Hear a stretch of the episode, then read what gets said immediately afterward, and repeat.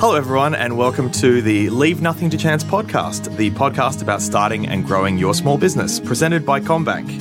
I'm comedian Yianni Agisilaou, and as you know, in each episode, we speak with business owners about their journey of starting, growing, and managing their business. Now, uh, making money is one thing, but managing it is an entirely different one. So, in this episode, we're going to explore the many facets of managing your money as a small business owner. Uh, today, we've got the privilege of speaking with Lydia Sedrak, who is the managing director of Lighthouse Childcare. Uh, Lighthouse Childcare has two campuses. One of them is located at the fringe of a landmark development known as the Bakehouse Quarter in North Strathfield, and also one in Barangaroo. Um, and they offer preschool education for children aged from zero up to six years old. Welcome to the show, Lydia. Thank you. Thank you for having me. Um, okay, well, thanks for joining us. Uh, why don't you just tell us a little bit about Lighthouse Childcare? Why don't you tell us what your business is and, uh, and what it does? Okay, so uh, Lighthouse Childcare started over five years ago. We started in the Sutherland Shire and we had three campuses up until recently. Lighthouse is an early education institution, so it's a childcare, and we offer um, childcare and um, preschool education for children aged zero to six. Our North Strathfield campus also offers uh, before and after school care for the local um, schools, as well as vacation care during the holidays. Right. And we um, named our centre Lighthouse because we thought that it was unique and it was a beacon of light, and we believe that li- lifelong learning begins at a very young age. So if we could change a love for learning at a young age, then that's what we are out to do. What sort of things do you like to bring to children that age that you think help later down the track? I think it's a, a, love of exploration. Right. So, what we do is we set up our environments to make sure that those babies have an interest to want to explore and then they learn through play. And as they get older, we structure the play a little bit more. And then finally, once you get to preschool, we, we offer preschool programs and school readiness programs and things like that, as well as we teach Spanish at all our centres. So that encourages that education or it encourages learning. Um, so I understand you acquired that business about six years ago. So uh, what moved you to acquire that business? What were you doing beforehand? And then what uh, made you decide to uh, acquire Lighthouse? So I'll say I was a boring accountant prior. Right. But I, my husband's a teacher. I was a boring lawyer. Oh, fair enough. So what happened was um, my husband had greater expectations of the education system and he was a teacher in a in a school and he wanted to explore different ways of teaching. And right. he then started looking for childcares and saying, look, I think that we can make a difference. Um, we're parents as well, so what we expect for our own children's education, we're going to give to other people because there is a, a need for wanting to make things different. So he went out looking for childcare centres and we took the leap of faith when a small centre came up in the Shire. And um, we've not turned back. He never returned back to teaching, and I ended up leaving accounting and managing the business. Right. I'm interested. How old were your children at this point in time? Um, four and six. All right, so they were just at the top end of yeah. the lighthouse yeah. age group. So they... our children had been through childcare, right? And there were certain things that we also thought that they could be doing better at certain childcares, and we thought, oh well, we can make changes. What would you say makes makes Lighthouse different um, to say other childcares, maybe the ones that your children went through? I honestly think what makes it different is the staff and the culture. Right. So we heavily invest in our staff and make sure that their morale is up high and, and always encouraging them to try different things and bring their own skills and and, and do outside the box right. outside the traditional teaching box because there's obviously all these regulations around teaching but you know to encourage them to to place their own special touch on the child's life. The second thing i think as well is the culture that we have and we're always trying to innovate. We're always trying to you know implement new ways and things like that and i think that that is a point of difference in itself. So when you have happy staff you have happy children and i think I always tell my staff to make sure that they teach these children um, to take care of these children as if they're their niece or nephew because that makes it different. There's a personal connection there when it's your niece or nephew rather than someone else's child. The best part of the job was teaching the kids. Exactly. Yeah. And teachers are undervalued. So if they feel that they're not being valued, mm. they actually do a very hard job. They yes. do a very hard job and they've got so much responsibility on their shoulders and they end up looking for something else or they end up leaving the professional together, which is what happened with my husband. Yeah. Same thing. Anyone who's run a business and maybe people who are considering starting one um, will know that managing finance can be a time consuming thing. So, would you mind just uh, sort of walking us through maybe what your routines are, maybe daily routines, weekly routines, or monthly routines, if they're different uh, as regards managing money? How do you how do you go about doing that? It's a simple thing. All you've got to do is just keep your eye, and you know what your expenditure is. Then you know know, there's some great gr- tools and graphs and things that, you know, you can just quickly click on and it shows you easily, you know, this is what's coming, this is what's going out, and just have an idea of what's exactly going on. Yeah, it's that's it's it's a funny thing because that it's a very emotional thing, isn't it? Checking Yeah. your bank balance, Yeah. and I, I mean, I know from a personal experience, and I think a lot of people can kind of um, empathize with this. Sometimes you just don't want to look at your bank balance. Well, that's true. I don't check my personal bank balance. it's the business bank balance because that's the one I need to be worried about. yeah, So I don't know what's going on in my personal accounts. But generally speaking, is it's just really making sure that I touch base. I've got an internal bookkeeper as well that helps. She works part time, so you don't have to be, you know, a high flying big executive to have, you know, a bookkeeper. You can hire someone that's studying or doing a little bit of part time work for you, and that she's also, you know, we use we use Xero, so it keeps us in track and everything reconciles and it helps. what is Xero? Because I don't know what that is. So Xero is a cloud-based accounting system. Right. Um, there are others out there, but we use Xero, and most of our bank feeds directly feed straight into Xero. So it makes it really easy because it's just a matter of certain transactions that it already recognizes, and then it just pre populates where it should go. So it does make it a lot easier having the right tools. These things are inexpensive. I mean, the mobile phone these days, you can't get rid of it. So it's not like you need to log into a computer and take an hour out of your day. It could be following you around wherever you are, wherever you are in the world, even. It's pretty. It's pretty amazing that these things can be automated like this. I mean, I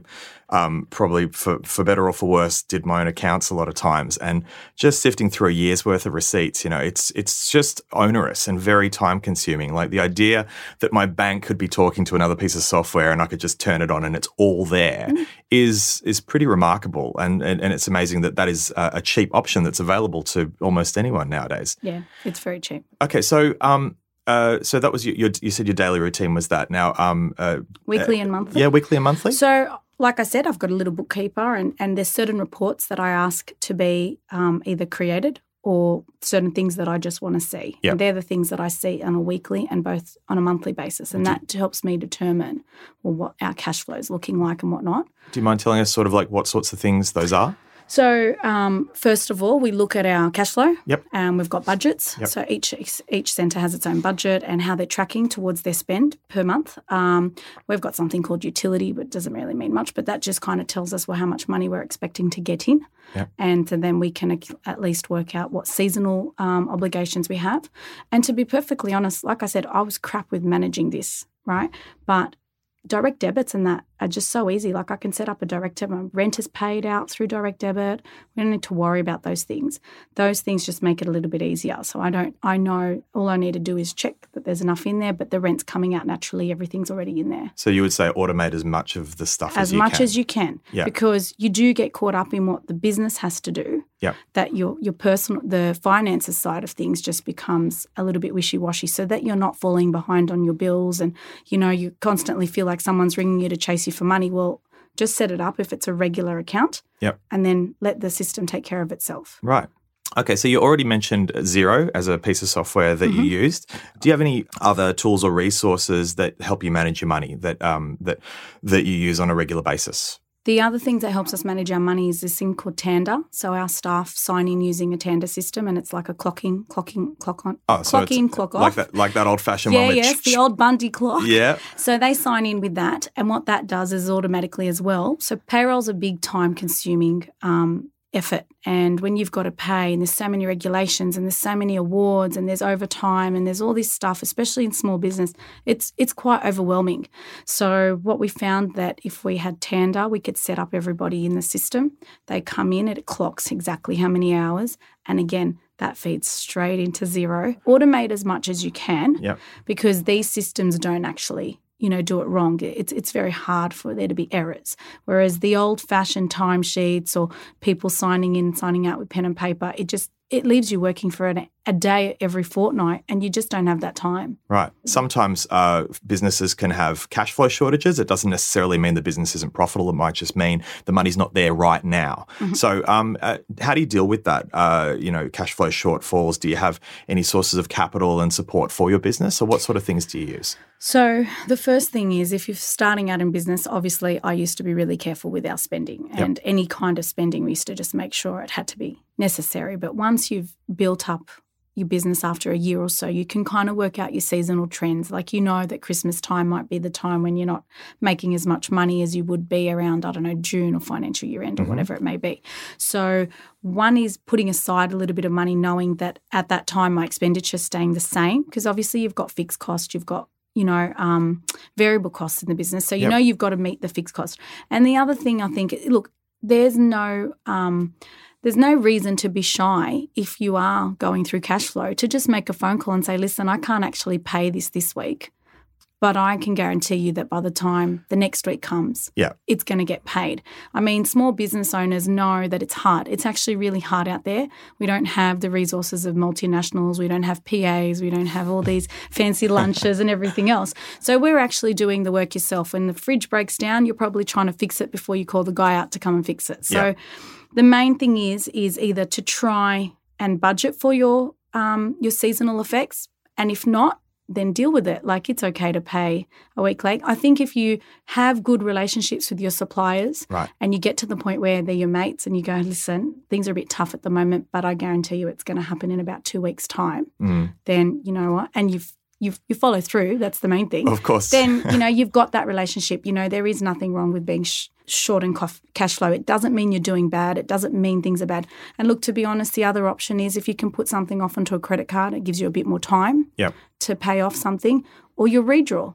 You know, if you pay a bit of extra money into your loans, you can then turn around later pull out that redraw and use it when you need it. Because if you do automate a lot of your payments and stuff, then um, you then your suppliers will know you as a reliable payer, exactly. and then when you do call them and you need uh, you know a favor, they're going to be much more exactly. ready to do that because they're like, listen, you're always on time paying your bills. Mm. Okay, so yeah, that's um, th- there are lots of different ways of doing that. That's uh, that's really interesting. And okay, so let's talk about the opposite of that. So sometimes uh, you don't have enough money, but sometimes you may have too much money. So uh, if you've got a cash surplus, it's just sitting there in the bank account and it's not doing anything, and you know you may not need it for a little while. Um, what do you do? Like, what do you do with that money? Do you have do you invest it back into the business, or do you do something else, or do you buy yourself a present? I'd or? like to buy myself a present, but there's there's tax implications. Yeah, I know. that's the problem. Um, look um, when there's surplus funds, I'll always say check with an accountant first before because I don't know. Like different structures have different things. However, in saying that, you know, you could always invest it if you know short term that you need you don't need it for the next six months, yep. depending on what your business goals are and what your plans are going forward. So either invest it, either repay your loan and use the redraw later. But redraw. That's, that's the redraw. But some loans don't allow for that. So double check because once you put it in, sometimes you can't get it out. Yes. So um, you got to be really careful with that. But yeah, when there is surplus, which is not often, um, even though the bank man says, oh, yeah, there's surplus. When there is surplus, just try to just determine how long you're going to have that surplus for. Because the worst thing is to work out what you're going to do with your surplus only to realize that the air condition's just broken and now you need money to yeah. fix it. So kind of just play it safe, but not, you know, but also do something with it so it's still working for you. What improvements would you like to make to the business in the future? Have you got any plans and uh, that you've got for the business? Um, I would love to renovate our outdoor playground right. at one of our centres, and so we're looking at you know getting some consultants in and helping us out with that. It's a big task because we kind of need to manage it with children being there and regulations and safety and whatnot. So it's not like we can close up shop for a week and say, okay, we're not doing this. Yeah. Um, that would be one of our biggest things. So we'd like to renovate uh, one of our centres. And long term, um, we're looking at trying to change some of our online um, programming and portfolios that we offer to the families. So we offer an online portfolio so parents can log in and see what they're doing. Yep. So I want to make it a bit more automated, a bit more phone friendly and do things like that. Okay. But other than that, just continue what we do. I think once you've once you've become uh, comfortable with what you are doing, trying to just keep it going yep. and keep it successful without branching out too much and putting yourself at any risk. Okay, that's really interesting uh, that those are your plans for, for growth. But ju- just on that, like say if you want to fix uh, the outdoor equipment or the um, the playground, or um, uh, is that the sort of thing where you need to find some money or so you need to finance that? Uh, if so, where are you going to look for that? And um, you know, just in terms of growing the business in general, um, you know, what what are the financial implications of that? So I always think to myself, okay, well, is this a, a need or a want? Let's right. start there. Yep. And if it is a need for the business to survive, because there's two things. It might be, yes, it would be nice to redecorate the business, Yeah. but it's actually not going to change your current income or it's not going to change your current levels. So you need to kind of balance that out. If you don't have money and it's something you actually need to do, then you've there's alternatives out there. You know, you can get a bank loan. Yep. You always go to I think if you have a plan in place, the bank's willing to listen the bank's willing to listen to you and say, okay, well what do you want to do with it? Um, this is our plan. This is who we're going to instruct. This is our budget, and try to keep within budget. Um, the alternative as well, I mean, it just depends what kind of business you're actually running, but you can always go to your landlord and say, look, you know what, I want to invest in your property and I want to fix it up. Is there something that you can do to help me out with rental? And then that way you're getting an alternative way of. Yeah, so you might not necessarily be getting money, but you might be able to say to them, look, I'm going to do X, Y, Z to the building. And as a result, it's going to create better traffic for you. So, you know, you've got to be a bit nifty here and talk to someone and see what you can get. The alternate is you save for it. You know, if it's not something you need right now and you know that you ne- you're going to need it eventually in two years' time, it's not going to make it another two years or it's got a shelf life of two years, then you turn around and you go, okay, well, we're going to put aside a little bit of money, put it in your loan, and then pull it out when you need it. They're the things that I think personally that you can do in order to grow. In terms of growing your actual business. I think sometimes you have to make hard decisions about where to grow. Um, just because one business worked well in one area and not the other, or, or not. So you kind of need to look at what's happening in, you know, the the environment, the economics at the moment, and say, okay, well, you know, what is my long term business plan? Right. Um, you know, ours was to increase our centres and whatnot, but given the current situation, there's, there seems to be an oversupply.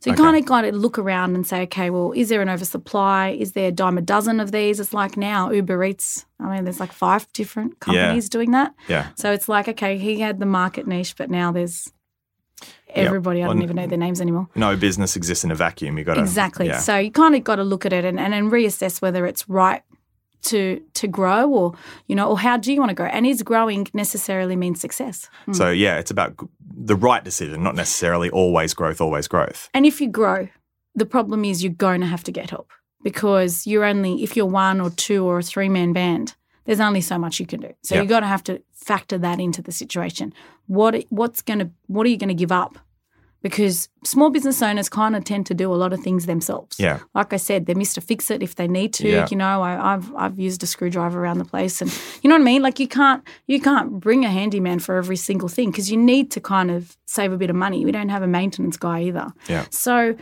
if you're going to grow, you need to think, okay, well, I'm going to have to outsource something, or I'm going to have to give up some of my current time. Okay. Um, now, uh, uh, we've been asking everyone to tell us about um, how they balance their work life and their personal life. Now, you've said that you work with your husband, so I think this might be quite an interesting question. Um, okay, so working with your husband is difficult. What happens is your work follows you home wherever you go. You could be in the bathroom, you could be driving to, you know, your mum's house for dinner, and work just happens to be everywhere. I, I still think that this. The, the phones also follow us everywhere we go. Yeah. And you know, you'll have your husband saying to you right in the middle of tea time, Oh, did you pay that guy? And I'm like, Oh, stop it.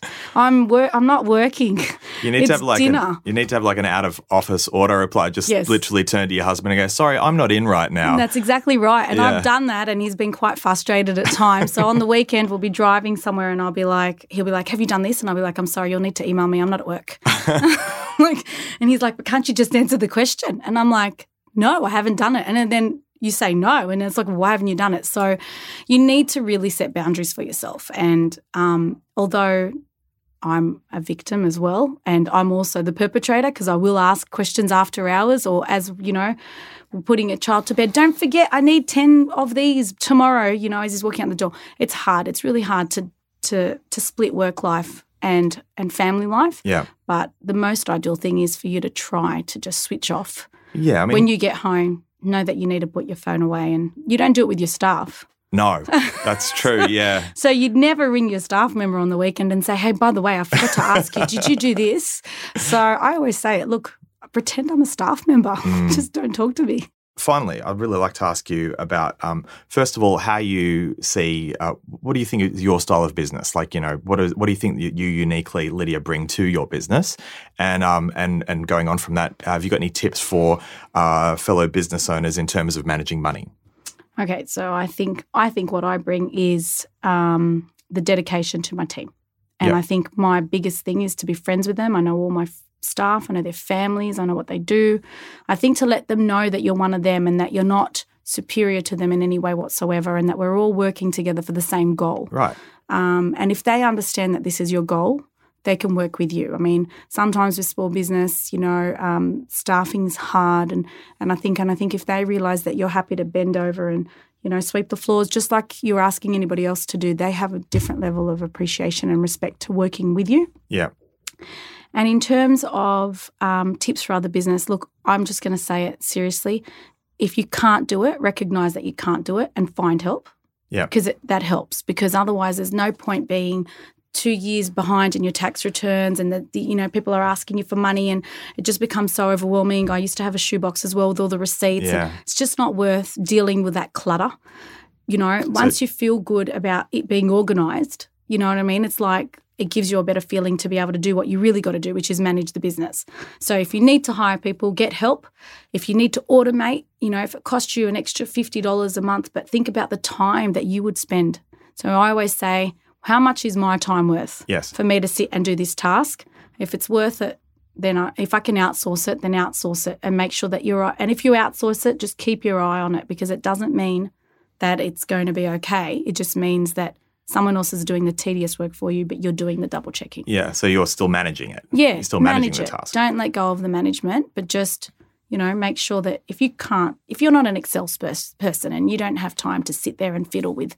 Xero or you know MYOB or any of those other softwares, that's fine. But get someone else to do it. Yeah, I mean that, that, that is 100% true, and it's a lesson hard learned, isn't it? When you do it wrong a couple of times, and you realise you can make a lot more of a mess than you could have solved very, very quickly. Yeah, or you pay someone incorrectly and then you haven't explained to the ATO why your taxes were wrong, and you know you're just sitting there going through paper and paper and paper, or you you get fined. It's just not worth it. Yeah. There's so many regulations in this country, and you know you can't keep up with everything. You got to work out what is your sole focus in the business. If yours is to build. You know, if it's a coffee shop and you know it's the best coffee and you know the service and everything else, then focus on that. Get someone else that knows what they're doing. Yep. You know, and get them to take the headache out of it for you. That is great advice. Thanks. Uh, Lydia, I'd love for you to tell us what is the best thing, uh, in your opinion, about being a business owner? It's being your own boss. Yeah. Yeah, it's being able to to drive where you want to drive, and and and creating your own vision and knowing that you're not relying on someone else's approval to get it. Absolutely. So you're in charge, for better or for worse, but that is the best thing. Yes, it is. Yeah. Uh, Lydia, thank you very much for joining us. It's my pleasure. Thank you so much for having me. It was a real pleasure. Um, I, it was fascinating a lot of the things you said. My main takeaways from our, our talk was, um, firstly, be disciplined about knowing the financial position of the business. I thought that was really a really good point. Um, also, to automate as many of your financial processes as possible so that you can focus on running the business yourself. And finally, uh, when you need help, to outsource uh, where practical and to always seek expert advice if you're not sure about something. And as always, thanks to all our listeners for tuning in. And if you'd like to find out more, you can search for CommBank Small Business for more resources. Uh, I'm comedian Yianni Agisilaou, and this is the Leave Nothing to Chance podcast. Thanks for listening.